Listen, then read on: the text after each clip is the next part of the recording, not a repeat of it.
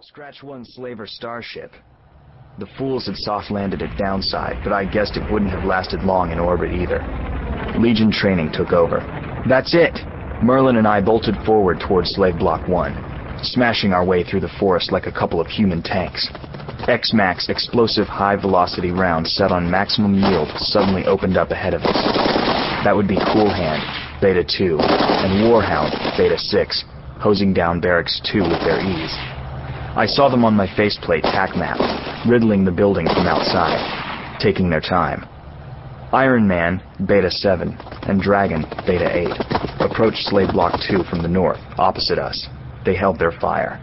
The tac map also showed Beta 9, Priestess, springing to her position where she could cover Barracks 1 when the slavers came tumbling out the doors. A tac star flashed and boomed to our left, that terrifying silken rip that always raised the hairs on the back of my neck, followed by an elemental blast from the gates of hell. Snow Leopard and Beta 5, Psycho, attacked the headquarters building in the center of the sprawling complex. Slave Block 1 stared out of the dark, brilliantly illuminated in green by my dark sight. The luxurious prefab with four interlocking two-story residential blocks contained a central rec area. Painstaking recon showed that it held both female slaves and their male captors. Thinker and Merlin entering slave block one. I blasted the door to fragments with a burst of auto X-Max. Merlin fired a star flash grenade into the doorway and it spewed about a million glittering white phospho tracers back out the door toward us. We jogged straight into it and I felt the debris ping harmlessly against my armor. The star flash would blind everyone unarmored inside. I heard Sweetie's familiar voice. Slave. A scantily clad female stumbled out of the glittering white smoke, blinded and lost. I had been just about to blast her. Sweetie was my suit tac mod. She had proven most useful on planet Hell, saving my butt more than once. Merlin crouched beside me, E up and scanning. We knew exactly how to clean this place, one slaver at a time. It was just like our training sims, except that these were real people in front of us. Target. I fired standard yield X, and Merlin laced it just as glowing green X tracks flashed over our heads. A gory specter appeared out of the smoke. Wide open chest spraying black blood, forehead squirting a thin stream of blood from a single hole. He collapsed to the deck, dropping his Deathcore Starguard rifle. He wore only shorts.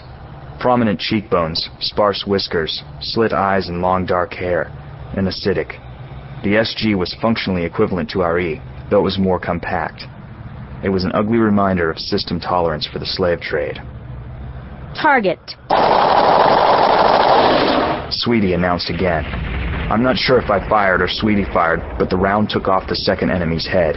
He had been stocky and powerful, evidently an outworlder. He, too, wore only shorts.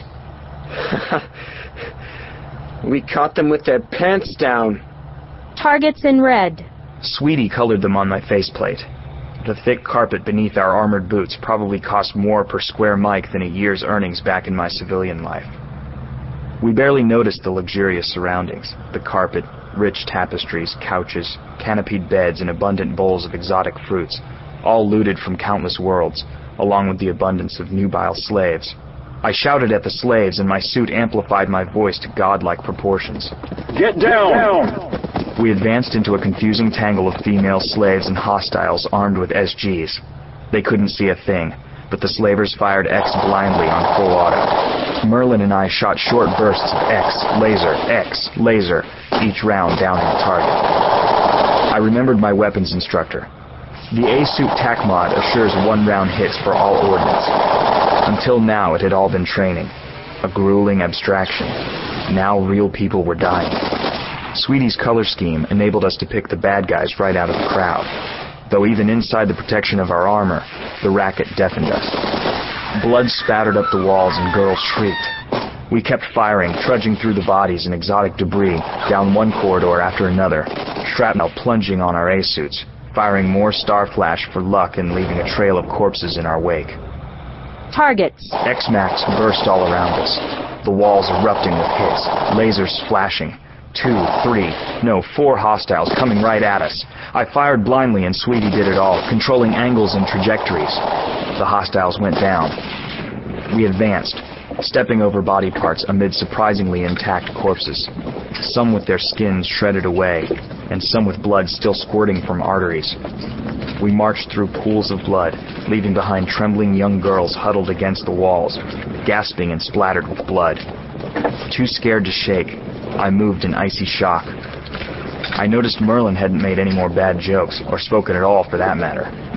I didn't feel much like conversation either. A hostile lay twitching on the deck. I shot him through the head with a laser burst, and felt only cold horror. A cerulean with black satin skin, tribal scars, and sharpened white teeth. The slavers had given their group a name. Fortune's All Sub Crimson Souls. They were a diverse bunch. Acidics, Outworlders, Ceruleans, even a few outlaw Mocanes and Ormans. The Crimson Souls welcomed all. Being a merciless, homicidal maniac was the only qualification. They had found a nice hideout here on Alshana 4, but their good times were ending fast. The Legion didn't negotiate with slavers, and we didn't arrest them. We killed them. According to our initial estimate, there were more than 250 of the bastards in the complex. With only 10 of us, including Red Hawk in the air car, we had strong motivation to terminate the engagement as rapidly as possible. Damn it. Deathcore armor. I didn't recognize Dragon's voice at first. Merlin and I were vaguely aware of an intense firefight raging outside. Snow Leopard, Psycho, Dragon. They've got some kind of reaction team. Looks like a whole squad in armor. Get 'em, Priestess. Dragon was our most experienced soldier. I could hardly believe how calm he sounded. A squad in armor. Bad news. Very bad news. Dragon, Snow Leopard, responding. Thinker, Merlin, break off your target and engage their armored squad. Snow Leopard, Thinker, Tenors. The rest of our assigned slave block would have to wait. Merlin and I shot our way out of the door on the east side and ran along the wall toward Barracks 1. We're entering Priestess line of fire. We skidded to a halt amid dead and dying slavers, littering the plaza in front of the barracks. Two more slavers with SGs charged out and ran right into Priestess's Precision X-Max, one round apiece. Unarmored, they were torn to pieces instantly, going down spraying blood. Damn good shooting by our medic, Priestess. A very talented little girl. We converged on the enemy squad through the dense white smoke drifting through the plaza. The armored slavers could see through it as well. Five, no, six Deathcore A-suits bounded towards Slave Block 2. They opened fire on Iron Man and Dragon with X as I raised my E and fired Auto X-Max. Snow Leopard and Psycho moved up on my left as Iron Man and Dragon returned fire from the north side of Slave